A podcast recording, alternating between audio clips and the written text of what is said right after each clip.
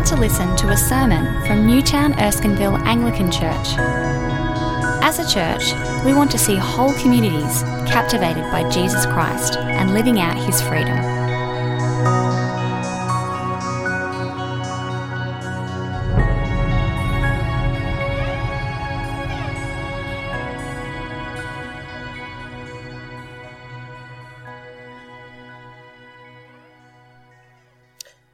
Iconium, Paul and Barnabas went as usual into the Jewish synagogue.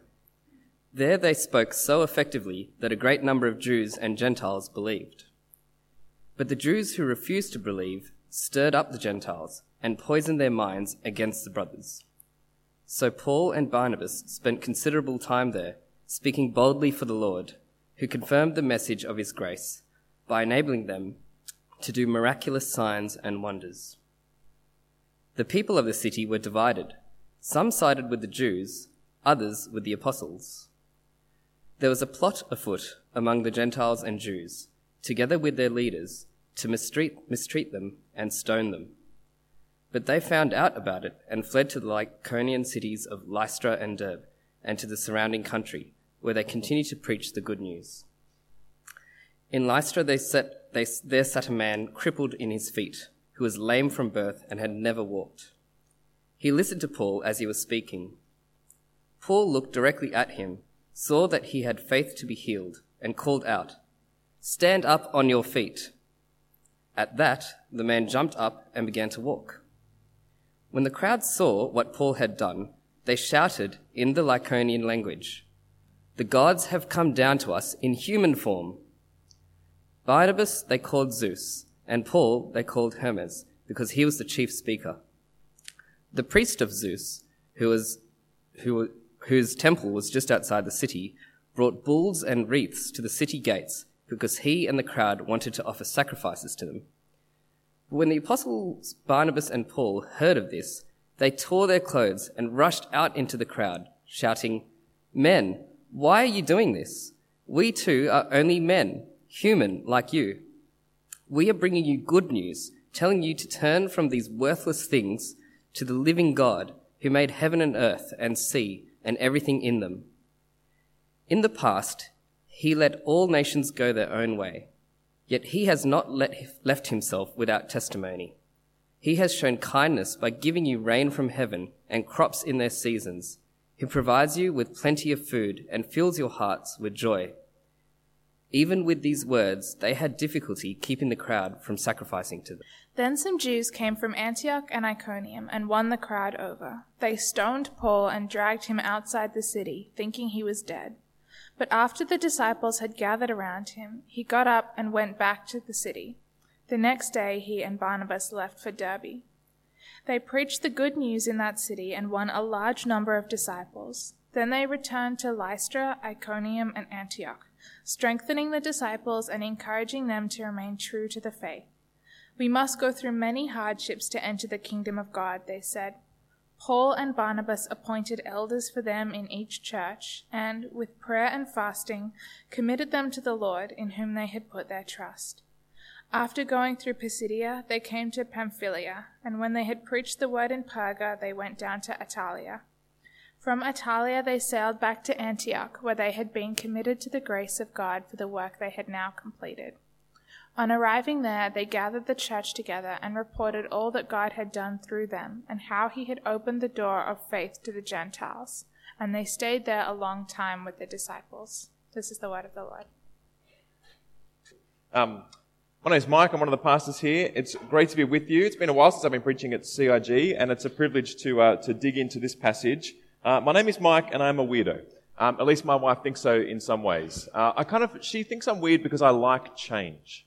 Uh, she, said she said to me once, Mike, you kind of, you thrive on change. See, she would rather when we go on holidays um, that I didn't have 50 ideas on what to do next, and I could just sit and rest because she likes doing that. She would like it if after a couple of years of setting up shop in our house, I didn't come up with an idea to kind of rearrange the whole house and furniture because I just felt like a change she, she kind of would like things a bit more kind of steady going. And I'm always kind of, I get bored really quickly.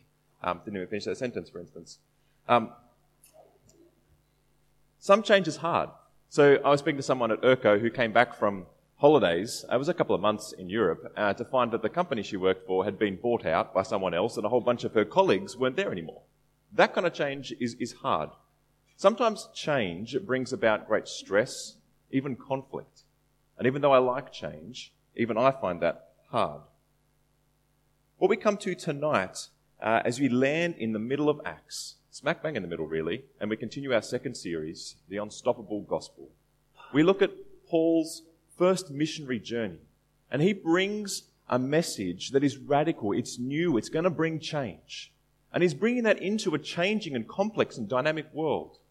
And so the reactions are kind of, to be honest, they're, they're insane, right? In one day, Paul goes from being deified as a god to then being stoned by the same people. This is where we're headed tonight. I want to give you a good heads up and just work through it. I want to say, in a changing world, stand firm, suffer well because of the grace of God.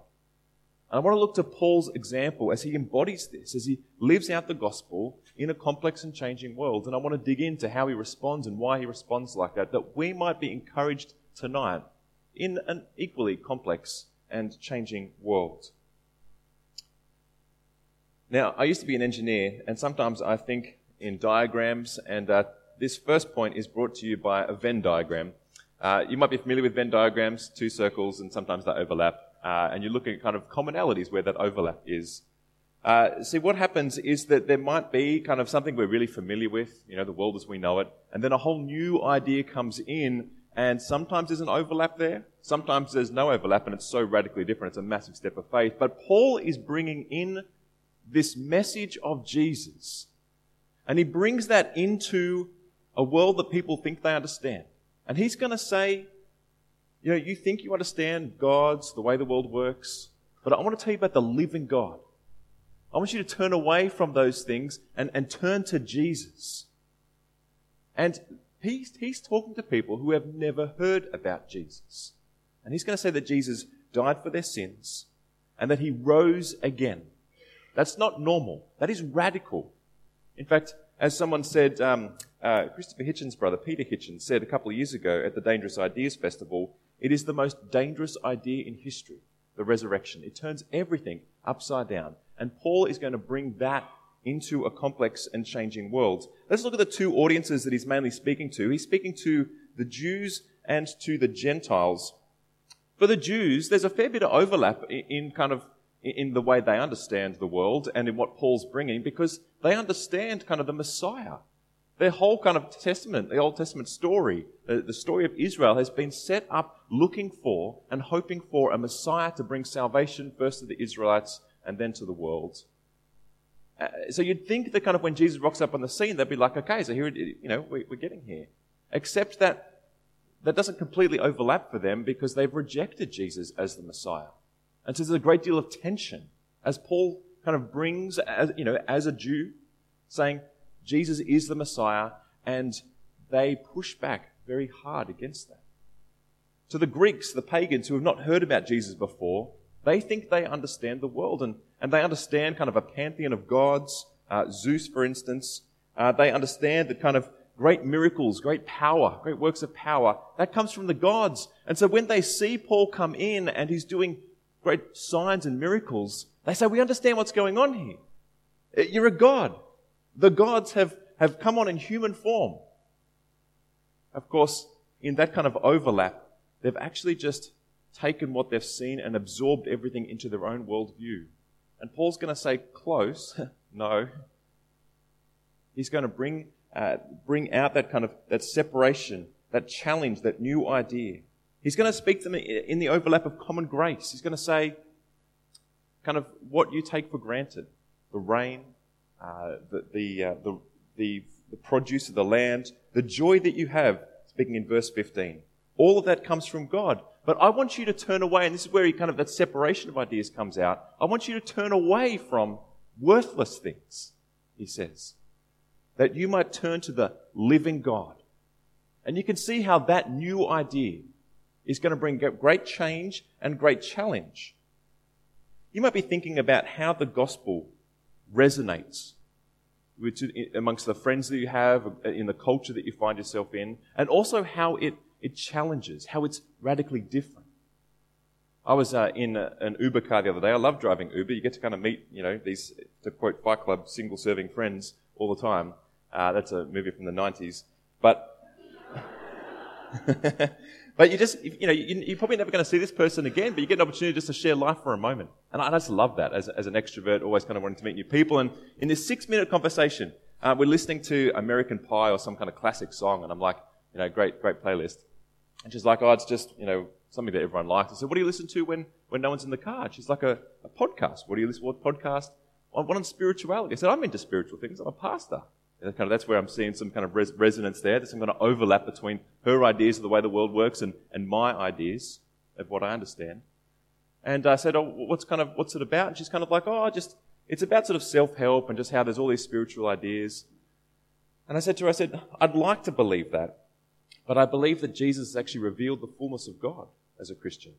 And I don't think there's, I don't think there's any room left or any need left because Jesus created all things, um, He sustains all things, and, and He saved me. I said, I'm pretty satisfied with that. And she's like, that's an interesting way of putting it. And I said, it's worth kind of listening to him on his terms, not just kind of what might help you, but actually who he is, kind of respect him a little bit and just kind of see what he's got to say. Turns out she's going to go to Hillsong Church. She downloaded the Bible app the previous night. And, uh, you know, just as we interact with people, we just find ourselves resonating over sort of common ideas, but also we're going to be pushing people as we ask them to consider Jesus on his terms. And it's not always going to be easy. In fact, it's going to cause conflict at times. It's going to cause suffering. But we'll get to that. The kind of Venn diagram idea might even be thought about over time. I've been listening to a podcast, um, a great podcast that I know a number of you are listening to called This Cultural Moment. And in that, there's a, a pastor, pastors from uh, Portland in the US and uh, from Melbourne uh, down south. And they're talking about culture and history and mission and Christianity. And uh, one of the things they put me onto was just the, the kind of the three time spaces pre-Christian, Christian, and, and post-Christian. So for a while there, uh, as Paul brings in this radical new idea of the gospel, he kind of brings it into how people understood the world in the pre-Christian age. And it's, it's a radically new idea in this persecution and conflict and kind of it's not going great at times for the church. But then somehow kind of in AD 400 or you know, around there, the, the kind of the Western world takes on Christianity even. And so there's a huge overlap. But then over the recent years, hundreds of years, uh, we've seen a post Christian move, a rejection of Christianity. Now, the point that they make uh, in this podcast is we're not going back to a pre Christian world. A, a post Christian world actually defines itself from Christianity, it's moved on from. They say it's like they're continuing the Christian project without the Christ, wanting the kingdom without the king. It's an interesting way of putting it. But when we understand the kind of, that might be what's going on, it helps us understand why people think of the way they do about Christianity. I was just chatting to someone in the supper break um, who said they had an opportunity to share a bit about Jesus with a colleague, and they said, I think Christianity is terrible. Why would they think that? Once upon a time, Christianity was viewed on, even by non Christians, as virtuous and kind of good, but now considered at times dangerous and terrible because the post Christian world has defined itself from Christianity, separate to, moving on from. All this is to say, we should expect the gospel to resonate at times with people and to challenge people deeply. I'm nervous about where some things are headed freedom of religion, um, some of those things. I don't really want to focus on that tonight. I want to focus on Paul's response, where his heart's at, that we might walk with Christ, know him more, whether you're a believer or whether you're searching, tonight I just want us to dig in to look at Paul's example in a changing world and see how he responds. First of all, he stands firm. If you look at some of the language of Paul and Barnabas, kind of the verbs, what they're doing, you kind of read in verse 1 how they spoke the gospel so effectively that many came to Christ. Many became disciples. After the Jews who don't like some of the ideas that Paul is saying poison the minds of the crowd, they dig in and spend considerable time with those disciples. They continue to speak boldly. Now, Paul's not an idiot. He flees at times in verse 6 and 7, but then goes to continue to preach the gospel that people might stand firm. In verse 22, we get that really explicitly strengthening disciples, encouraging them to remain true to the faith. He's helping them stand firm.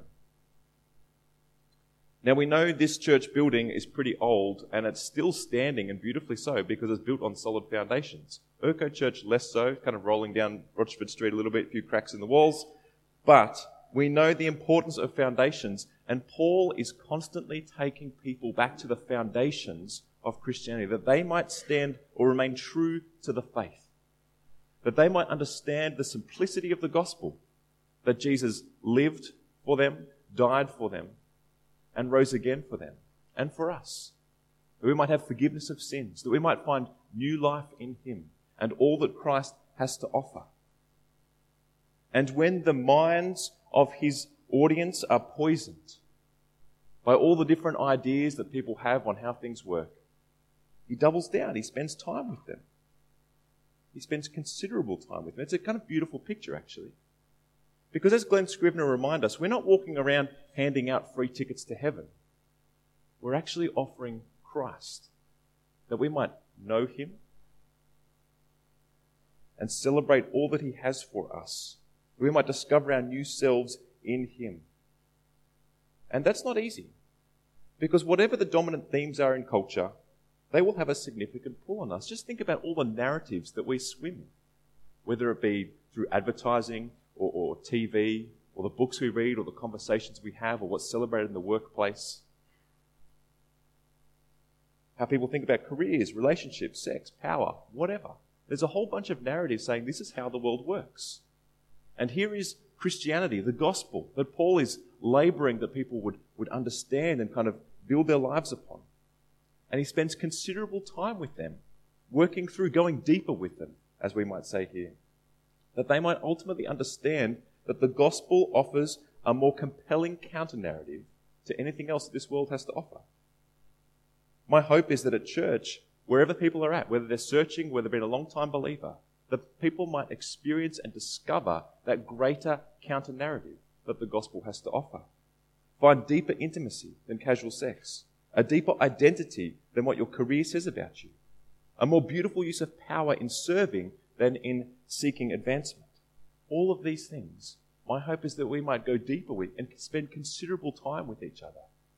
I mean, I kind of take my leading from Christ where, where doubting Thomas has got doubts, and Jesus says, kind of interrogate me, explore, spend time with me as he spends time with Thomas.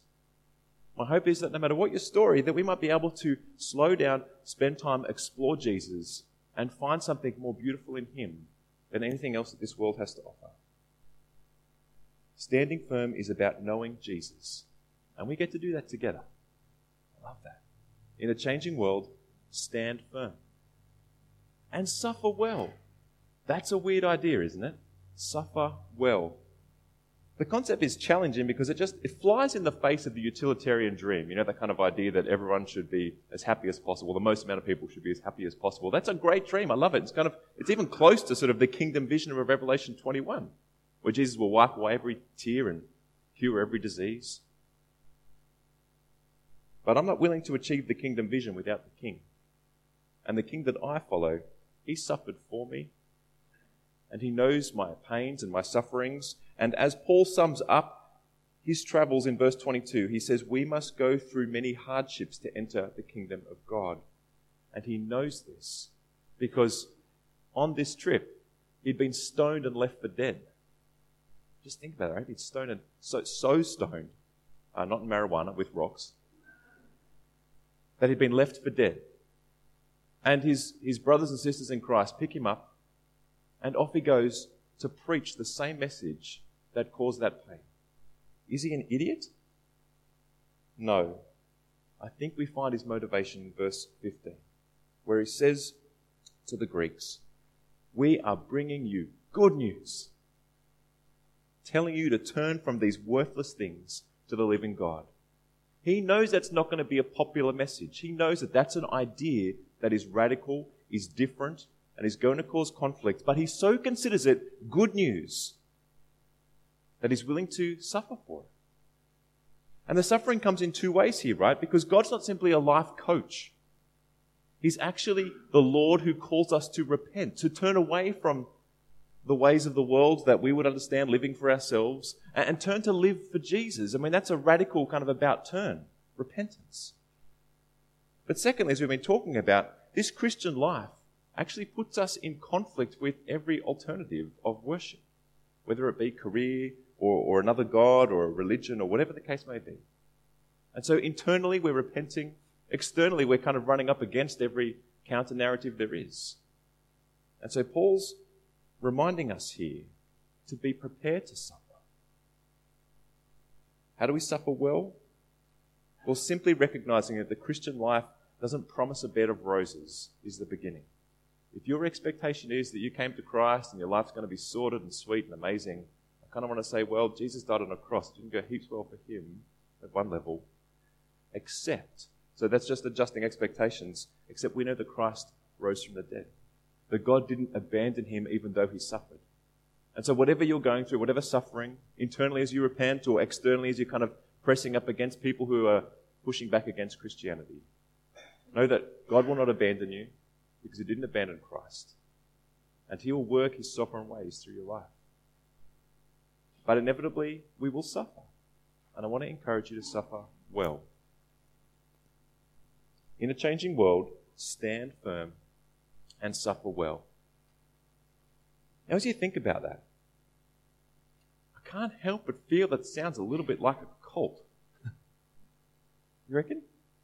I, um, I remember living on a college, a Moore College campus in Croydon Park. Uh, so there was like you know, 15 units and a big house and a big patch of grass where the kids would run around. And, and we'd hang out our washing together as families and we'd eat together on Tuesday nights. And I was chatting to one of the neighbours over the fence and she's like, What is this?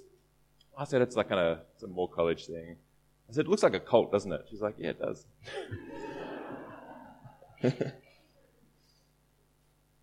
I was watching um, on ABC just the other night um, that You Can't Ask That. Have you been watching that? It's pretty fascinating, pretty, pretty hardcore at times. There was an episode on uh, speaking to those who have come out the other side of cults. And it was kind of funny at first, you know, they were kind of quite into answering pretty earnest questions about how they'd been brainwashed uh, and kind of just some of the quirks of cult life. But then it got really heavy as they talked about abuse verbal, emotional, physical, sexual. It's really messed up. And I hate the idea that church would be even close to a cult.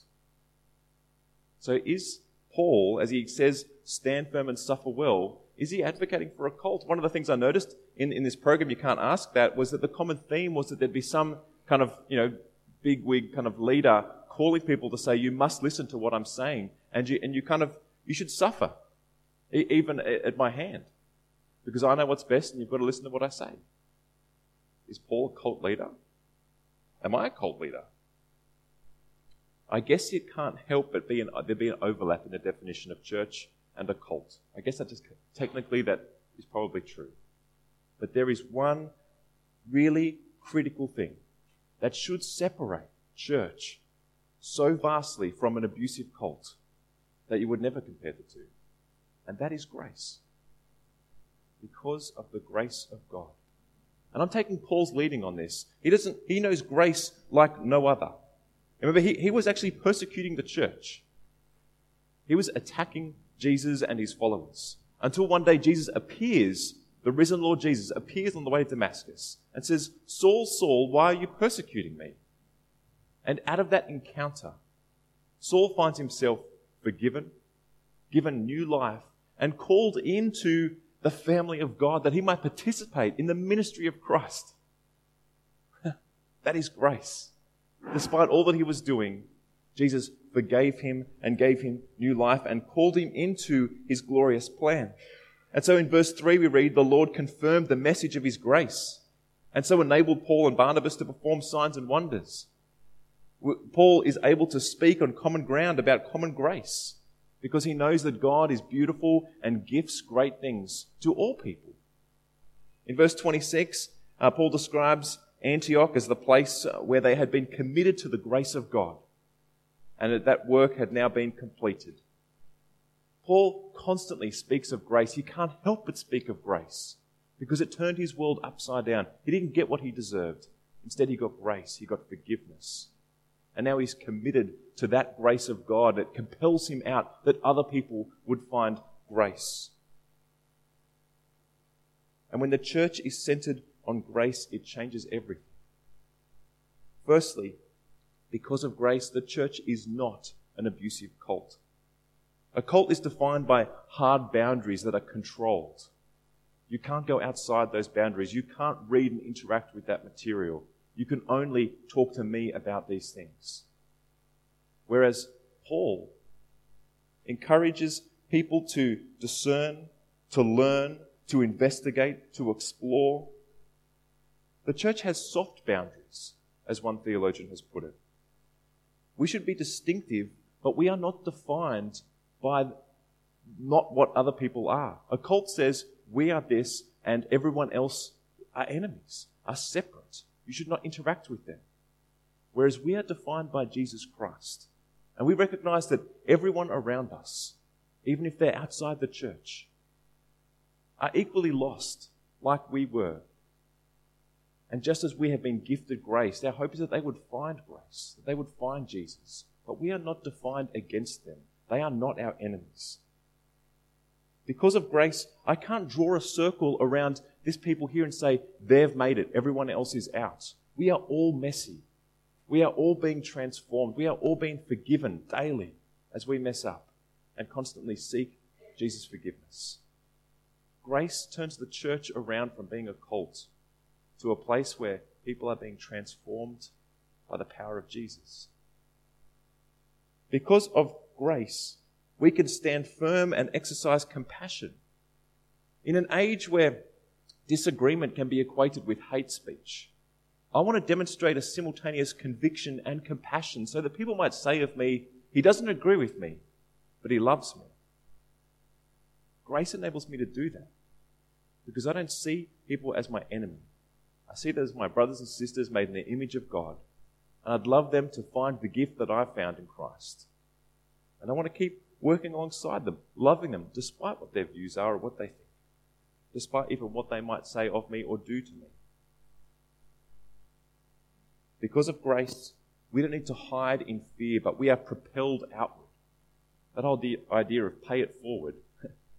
because we have been gifted the gift of grace and forgiveness, our hope is that others would also find that. So we need to hide in fear as though we'd be contaminated.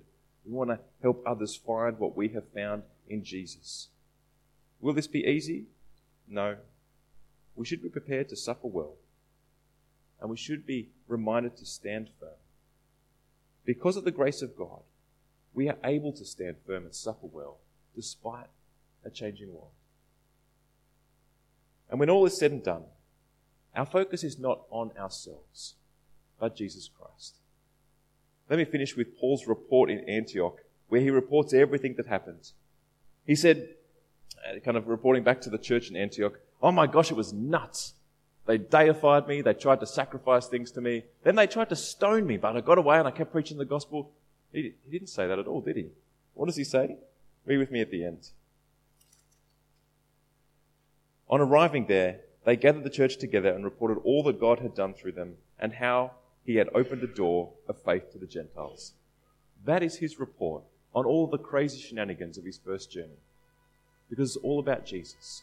It's all about knowing him and that God might open a door of faith to many through our lives and through what we speak.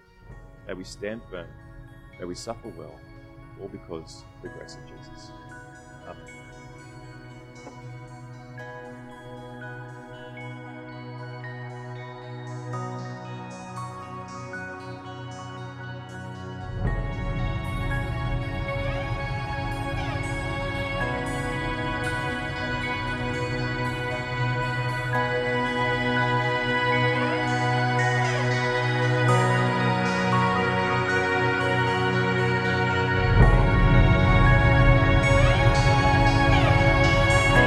For listening to the Newtown Erskineville Anglican Church podcast.